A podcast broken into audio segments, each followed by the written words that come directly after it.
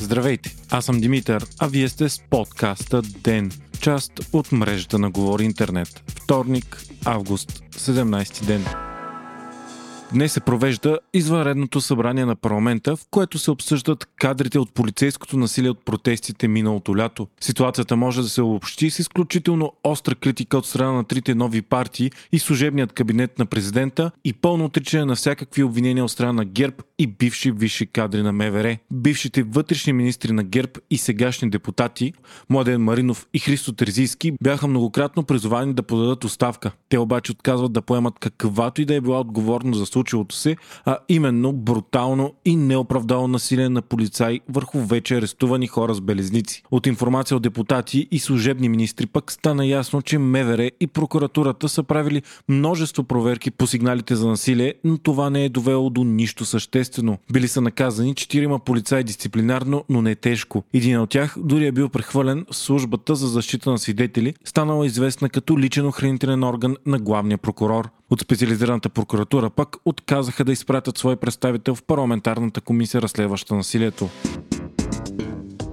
Междувременно, днес партиите провеждат консултации при президента Трумен Радев за съставяне на правителство с третия мандат. Това става на фона на факта, че Радев все още не е връчил втория мандат на ГЕРБ. Оттам обаче вече заявиха, че ще го върнат веднага. Президентът бави връчването с цел да даде на парламента повече време за потенциално съставяне на кабинет. Той обвърза и даването на мандата с приемането на актуализиран бюджет за тази година. Въпреки множеството призиви на Радев да се състави кабинет, обаче шансовете изглеждат минимални. На среща с президента от има такъв народ бяха напълно категорични, че няма да подкрепят друг кабинет в това народно събрание. Тошко Йорданов повтори тезата, че има такъв народ е предадена от формациите, с които преговаряше и ако искат те да се съставят кабинет с други политически сили и че сега отговорността за управлението е тяхна. Това става въпреки вчерашния фейсбук пост на лидера на партията Слави Трифонов, в който той заяви пълна подкрепа на сегашното правителство заради потенциална беженска вълна от Афганистан. Позицията му е странна на фона на това, че Трифонов няколко пъти каза, че няма да подкрепи служебния кабинет да стане редовен, а от партията му ожесточено атакуваха най-популярните служебни министри Асен Василев и Кирил Петков. На среща с президента пък ГЕРБ го атакува,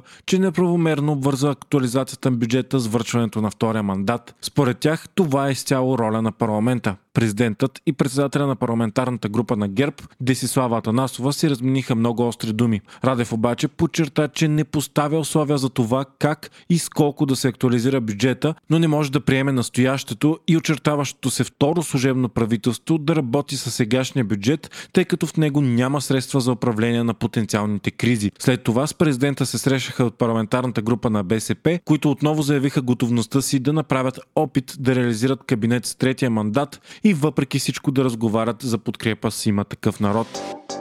Междувременно скандалът с двойното гражданство на служебния финансов министр Кирил Петков продължава. Петков, който е един от най-харесваните и одобрявани политици в служебния кабинет, бе атакуван по този казус първо от има такъв народ, а сега от ГЕРБ и ДПС в пълен синхрон заради факта, че може би има и канадско гражданство. Петков обаче твърди, че е подал заявление за прекратяване на това гражданство месец преди да стане министър, но все още не е ясно дали Канада вече официално е уважила молбата му. По Конституция човек с двойно гражданство не може да бъде министър. Само за няколко месеца Петков разкри и спря схеми за стотици милиони, отивали директно в джобовете на фирми, близки до ГЕРБ и ДПС. Без конкурс, непрозрачно и на цени в пъти по-скъпи от пазарните. От тогава двете партии на статуквото се опитват всячески да го дискредитират, като наскоро към тези атаки изненадващо се включи и партията на Слави Трифонов. В интервю пред Нова днес Петков заяви, че е бил изумен от вчерашното заседание на Консултативния съвет за национална сигурност, на което бяха обсъждани бежанския натиск и евентуалната четвърта вълна на заболеваемост от коронавирус. Петков каза, че на фона на всички проблеми и кризи в държавата,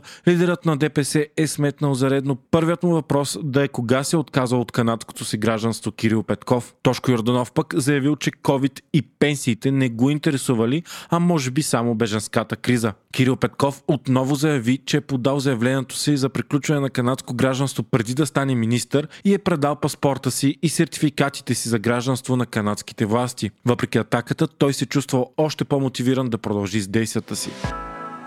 Новите случаи на коронавирус в България продължават да се покачват. Те са 1301 за последното денонощие. Над 1650 души вече са в болница, а поставените вакцини са едва малко повече от 9000. Междувременно днес правителството на Нова Зеландия обяви, че ще наложи пълен 30-дневен национален локдаун. Причината – първият открит случай на COVID-19 страната от февруари насам. В Сърбия пък вече започнаха да поставят трета бустерна доза вакцина на уязвими групи. Третата доза може да се поставя 180 дни след втората. Напълно вакцинирани в съседката ни вече са 40% от населението. Ситуацията в Афганистан продължава да е критична. Целият свят следи случващото се в летището в Кабул, където хиляди афганистанци са се струпали с надеждата да избягат с някой от чужестранните правителствени и военни самолети, изпратени на помощ. Светът обиколи и снимка на американски военен самолет, на чийто борт летят над 600 афганистанци, които са успели да се качат. Самолетът е предназначен за в пъти по-малко хора. Шокиращи кадри показаха и хора, които падат от излитащи самолети, защото не са успели да влязат на борда на време. Всичко това се случва на фона на обещанията на талибаните, че няма да има насилие, репресии и ще бъде предоставена пълна амнистия на всички служили на досегашното правителство. Вчера вечерта, българско време пък, американският президент Джо Байден направи изявление за случващото се в Афганистан в момента. Той каза, че категорично не съжалява за решението си за пълно изтегляне на военните, защото не било работа на Америка да участва в гражданска война, в която самите афганистанци не искат да се борят. По негови думи, когато и да беше изтеглено американското военно присъствие в страната, щеше да се случи същото като сега. Според президента, бързото завоевание на талибаните, които не срещнаха какъвто и да е било сериозен отпор, само е демонстрирал колко са били безмислени усилията да се вкорени стабилно военно и гражданско общество в Афганистан. Въпреки 20-те години американско присъствие и инвестирането на стотици милиарди долари. Вие слушахте подкаста Ден, част от мрежата на Говори Интернет. Водещ бях аз, Димитър Панайотов, а аудиомонтажът направи Антон Верев.